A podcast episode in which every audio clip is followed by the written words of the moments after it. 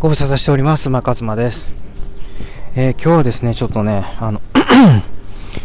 えっと、昨日、昨日見た衝撃的な映画についてね、ちょっとお話しするんですけどね、その、その前に、えー、っと、新しいアイテムをね、えー、手に入れまして、で、それをこう装着しながらですね、今日はこの収録を行っているわけなんですけれども、きっとですね、まあ、この、え、ー、と、音声ね、あの、すごくよく聞こえてると思うんですね、今日はね。もうそれはあの、え、ー、と、メインチャンネルの方でもね、え、ー、と、試しまして、スタンド FM の方でも、ちょっと試してみましたのでね、それで結構いい感触だったんですけど、ただ、音が大きすぎて、音割れしてる可能性をね、否めないんですよね。なので、あの、ちょっとそれを気をつけながらね、音割れしないように、ちゃんと音を拾うような形で、えーえー、放送していきたいというか収録音をね、えっと、気をつけてやっていきたいと思うんですけれども、これね、あの、いつもね、私が気をつけてることがあるんですよ。外のね、音を拾わないように。例えばその、まあ、一番、一番厄介なのは車の音ですね。大通りの音ですね。あのね。あの音が大きすぎると、もう本当に、その声、声自体を拾わないでね、もう本当にそれなんとかせなあかんなっていう話だったんですけど、このやり方にすることによってですね、だいぶそれが、まあ、改善されるんじゃないかなっていうことなんですけれども、ま、どういうアイテムかというとですね、フェイスマスクですね。フェイスマスク、えー、皆さん聞いたこともあると思うんですけれども、やっぱりこの冬の必須アイテムですよね。まあ必須アイテムって言いながら私、まあ、フェイスマスク手に入れるの今回が初めてなんですけども、これちょっとね、手放せなさそうな感じがしてます。あの、まあ、要は、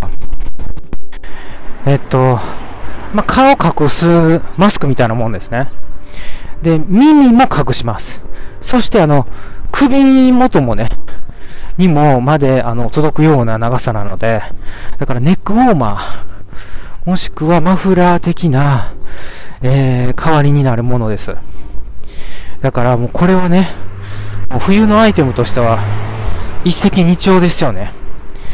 だってマスクにもなるし、耳当てにもなるし。で、ネックウォーマーにもなるしね。ということで、まあ、これにね、これのその、口元に、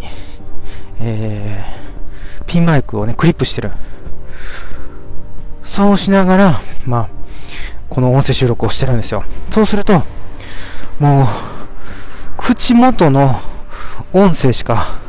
拾わなくなるので、それで、えー、外の音もね、拾わなくなってくれるということで、まあ、多少大通りに出ても、今までね、結構センシティブっていうか、気にして、気にしてたんで、大通りになか、行かないようにするとか、大通り行ったら、ちょっとこう、音声止めるとかね、音声止めるっていうか、その収録止める、録音止めるっていうようなことをしてたんですけど、もうね、一切、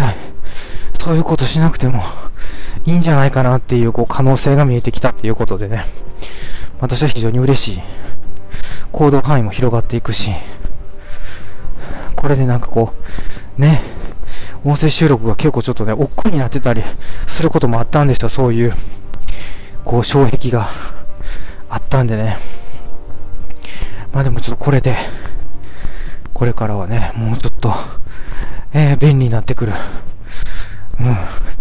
音声収録がやりやすくなってくるかなっていう感じで、まあ、このフェイスマスク、本当に良かったなと思ってます。はい。で、そんな中ですね、そんなもうこの10月の31日ですよ。この10月も終わりかけて、もうね、本当に紅葉も、秋の紅葉ね、やっと、東京の方でもね、えー、赤と黄色のね、葉っぱの色が赤と黄色にね、こうなってきつつある中ですね、その、ちょっと衝撃的な映画のね、話になるんですけど、まあ何が衝撃的かって言って、まあミッキー・ロークなんですよ。あのね、ミッキー・ロークってね、皆さん知ってますかね？まあ、あの、この、あのー、あれですね、えー、番組ね、聞いていただいてる方ね、結構私と、あの、年が近い方が、あの、多いみたいなんで、まあ、ミッキーロークは知ってると思うんですよね。ただ私、ミッキーロークのことで、あの、今回、そのミッキーロークのレスラーっていう映画なんですけど、この映画見て、ちょっと私、知れなかったことが、とかね、いろいろこう調べて気づいたことがあるんでね、それも共有しながらお話ししていこうと思うんですけど、大丈夫かな？これちゃんと撮れてるかな？ね、ちょっと心配ですけど。ちょっと撮れてることを信じてこのまま続けていきますけど。あのー、ミッキーロークってもともと俳優ですね。あのー、ミッキーロークで一番まあ、有名な映画って何かって聞かれたら私はナインハーフって答えるんですけど、私見たことないんですよ、ナインハーフ。ナインハーフ見たことないけど、ミッキーロークイコールナインハーフっていう風に、自分の頭の中でも紐付けができてるんですよね。で、ミッキーロークっつったら、やっぱこう、男前なハンサムな、あの、ハリウッド俳優、ハリウッドスターのイメージなんですよ。でも、あの、なんかね、その、私やっぱこう整形大好きなんで、整形してる人とかすごいこう、よく追っかけるんですけど、なんかミッキーロークもそういえば、整形で、なんかだいぶ顔が崩壊したんじゃないかっていうようななんか記憶もあったんですよね。だやっぱ案の定なんですよ。整形されてるんですね。で、なんで整形したかっていうところなんですけど、これ皆さんご存知ですか？いや、私ね、だから結構衝撃だったんですよね。ミッキーロークって、実はボクサーにね、転身してるんですよ。あの、普通ね、ボクサーとかアスリートから、その、俳優に転身するっていうパターンは聞いたことあるけど、俳優からそういう、こう、なんて言うんですか、ボクサーとか、レスラーとか、まあなんかそういう風に転身していくっていうパターンって、あんまり聞かないでしょねえ。なんかモデルが俳優になるとか、そういうのあると思うんですよ。アイドルが俳優になるとか。ね。その、すごいパターンやなと思って。だって、俳優でそこそこもう売れてたはずなんですよ。もしかしたら、あの、そういう光の部分しか見てなくて、実は、もうこれから先、ちょっとあの、もう、ミッキー・ロークは落ち目やって言われてたかもしれませんけどね。でもその、ボクサーに転向して、そのボクサーの方のその、なんていうんですかね、成績というか、ボボクサーでどういう成績をあのー、収めたかとかっていうのは、あんまりちょっとね、そこはちょっと、あんまりそこまで調べてないんですけど、とにかくボクサーに転身して、で、そこでもう、もう、整形せなあかんぐらい、顔が崩壊するぐらい、あの、ボコボコにされたらしいんですよ。で、一応、ウィキペディア情報です、これ。だからもしかしたら、そうじゃないかもしれないですね。うん。そこまでボコボコにされてないかもしれませんけど、一応そういう話になってます。顔が、まあ、怪我で、あの、崩壊しちゃったから、整形をせざるを得なくなって、でも、その、整形の、あの、手術師の腕が良くなかったから、整形にも失敗したみたいな。いや、もしそうやったらかわいそうやなと思って、あの、今ね、ミッキーローク、整形とかで調べてもらったら、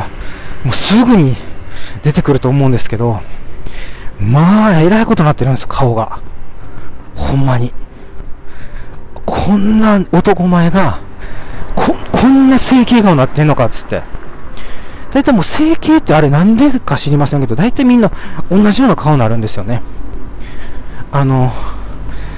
でも整形男子で、なんか1億円かけて、あの、整形男子っていうので、あの、有名になって、一躍有名になってる日本のね、これ一躍有名って私の中で勝手に有名なんですが、アレン、アレンさんっていうね、カタカナでアレン。日本人なんですけどね。もうね、アレンそっくりっていうかね、だから、アレンはもともと日本人ね、その、外国人みたいな容姿になりたいから、自分にその1億円投資して、まああの、もう整形をしてるわけなんですけど、やっぱりね、ちょっとアレンの親戚みたいになってるんですよ。だからその、ミッキー・ロークが。いや、だから、ちょっともうそれだけにも衝撃なんですけど、その、まあ、レスラーっていうね、ほんまにあった話、ほんまにあったそのプロレスラーの、まあ、生き様というか、話がベースになってるんですね。事実が。で、なぜそれを見るきっかけになったかっていうと、あの、カモメンタルっていう芸人いるのご存知ですか？実はキングオブコントの2013年で優勝してるんですけど、2013年だと思うんですね。うん、2012か13優勝してるんですよ。それで、そのカモメンタルの、その、えっ、ー、と、ネタを書いてる方のう大さんっていうのがいて、う大さん結構好きなんですよ、私。やっぱりう大さんも、あのダウンタウンのまっちゃんの影響をだいぶ受けてて、で、それで、まあまあ、あの、ネタもめちゃめちゃ面白い。でも、面白いけど、売れてないんですよ。だから、あんまりカモメンタルって言っても、みんな知らないんですよ。で、その、キングオブコントも、優勝したって、だから無、無名で優勝してるんですけど、普通そっから、例えばかまいたちみたいに、売れていくパターンもあればね、バイキングとかもそうやし、だから、あれで優勝したら大体こう売れていくっていうのもあるんですけど、中にはね、やっぱね、売れないまま、そのまま、あのー、なんていうんですかね、えー、終わるわけではないけど、こう、地道に活動されるっていうパターン。カモメンタルどっちかって言ったらそっちなんですよ。私はもう、ファンとしては、ファンとしてというか、私どっちかっていうと、売れてしまうとあんまり興味なくなるんです。だから、かまいたちも、売れたから興味ないんですよね。だから、カモメンタルもこれ売れ、これぐらいの売れ方で、ずっと行ってほしいなって、それやったらずっとこう好きでいられるのにって思うんですけど、やっぱね、こうなんか売れてしまってこうみんなの手垢がついてしまうと、なんかね、興味なくなるんですよ。あ、もうええわ、次、なんかこう、誰も知らん人探そうってなっちゃうんです、私は。だからその、カモメンタルもそうです。あとダイアンもね、これ以上売れんといてほしいんですよ。ダイアンの売れ方もそんなにね、そのやっぱり爆発的じゃないじゃないですか。ダイアンも好きなんですよ。ダイアンの、ダイアンはもっと売れたいって本人たち思ってるんですけど、もうダイアンはもうこれぐらいでちょうどいいですね。これ以上売れんといてほしい。ほんま売れてほしいっていうのはありますよ。やっぱファンとしては。でも、本心は、やっぱりこ、もうこれぐらいでいてほしいっていうか、もうなんか、もうずっと売れんといてほしいっていう。なんかいろんな人の手垢がつかない状態でいてほしいってやっぱね、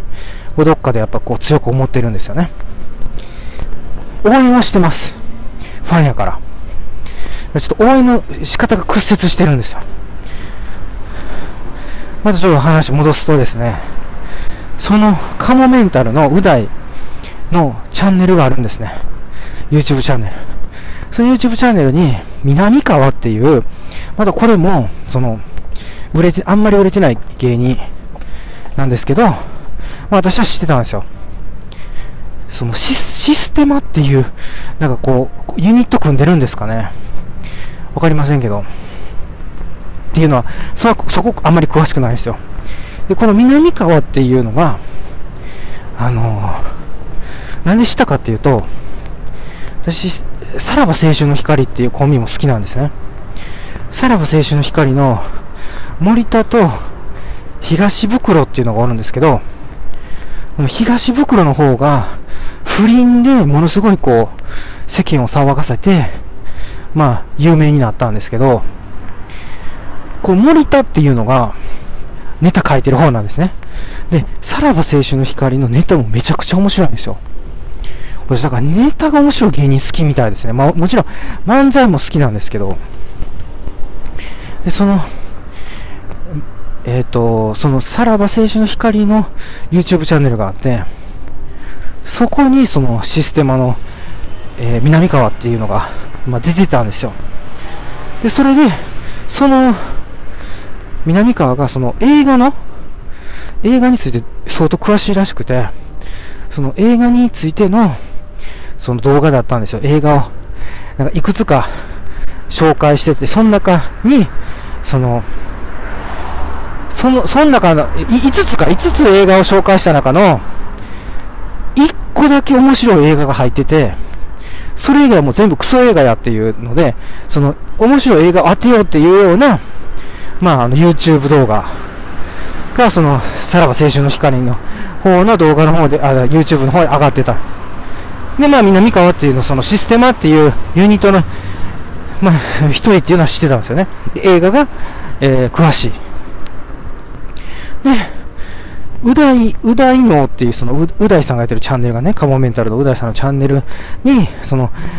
さらば青春の光のモニターがでゲストで出てきたりしてたところ、二人目のゲストで南川が出てきたんですよ。で、南川が、その映画について、まあ、う大さんと喋ってるんですけど、まあ、う大さんも映画好きらしくて、で、その自分を変えた映画3つ、3選っていうことで、挙げてた映画のうちの1つが、その レスラーやったんですよ。ね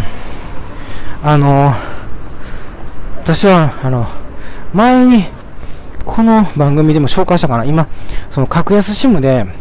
U モバイルっていうのが一番いいよっていう話をしたと思うんですね。U モバイルがなんでいいか。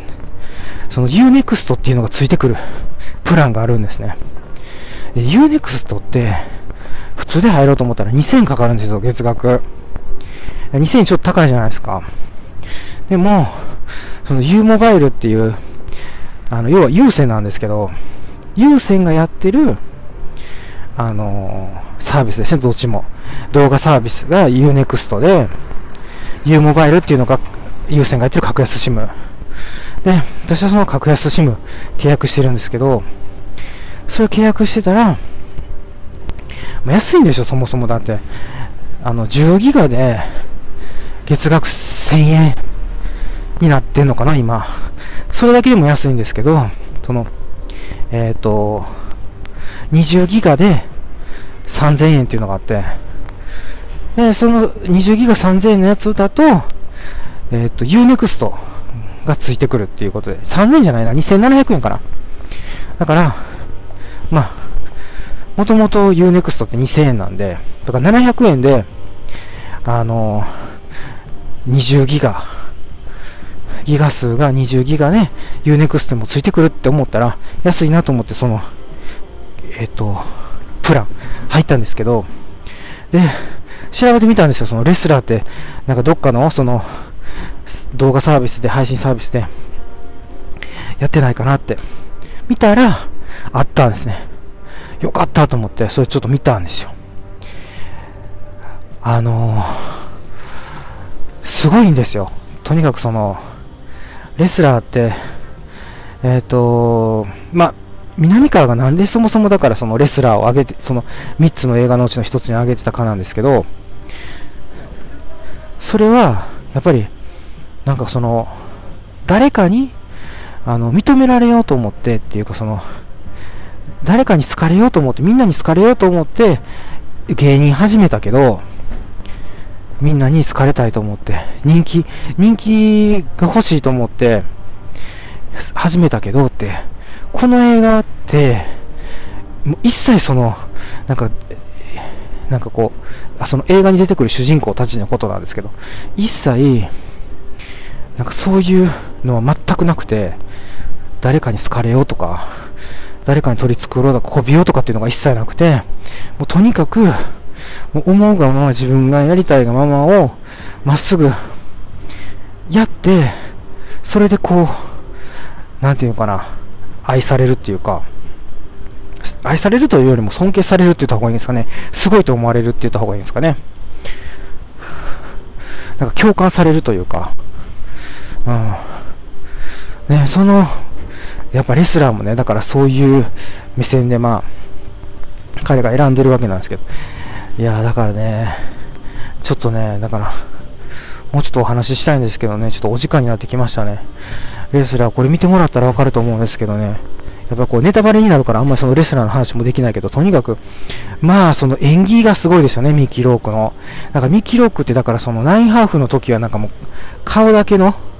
役者やみたいなことも言われてたらしいんですよ。演技力というよりかも顔で、あの選ばれてるっていうか、うん。だからそれぐらい演技力が、まあ、乏しかったんでしょうね。でも今回この映画ね、あの撮ったんですよ。えっ、ー、と、なんか、最優秀男優賞、知らなかったんですよ、2008年。オスカーではなかったけど、何だっけ、ブルーリボン。ブルーリボンじゃそれ日本ですか。なんとかグローブ。うん、あるじゃない。だから、結構な賞を取って受賞してますよ。でね、もうだからもう、その、あの頃の、だからその、そのアイドル的なミッキー・ロー君とはね、もう180度違う、もう60代超えてるミッキー・ロークですから、もう顔も、その整形でなんかもう、もうミッキー・ロークの影も形もなくなってるし、あとその、体型がすごいですね。もう、完全レスラー体型で、ね、もう、60過ぎてるっていうね。もうだからもう演技がもう迫真ですよね。迫真というかもうなんやろ、あの、すごい自然な、なんかもう作られた感が全くない。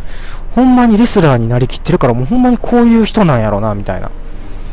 だからそのもうアイドル感ゼロですよね。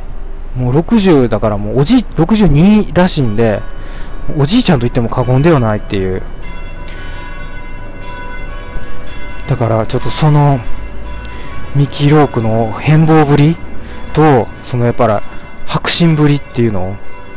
本当に見る価値は十分にあると思います。ちょっとね、あの、やらしい、エロいシーンとかもあるので、まあ、ちょっとその大人じゃないとちょっと見れないかなっていう。やっぱこう、ストリッパーとかとの絡みのシーンとか出てくるんで、成人向けではあるんですけど、ちょっと子供には見せれないそもそもあの、この私の番組は、あの、お子様はもう誰もあの聞いてないと思いますので、大人しか聞いてないと思いますので大丈夫と思いますけど、もしお子様が聞いてる場合は、もう影に隠れて、あの、見てほしいなって。ご両親がね、ちょっとあの、そういう映画見てたら、ちょっとあの、ご両親に怒られる可能性はあるので気をつけていただきたいなというふうに思います。はい。というわけで今日はこんな感じで終わっていきたいと思います。ご視聴ありがとうございました。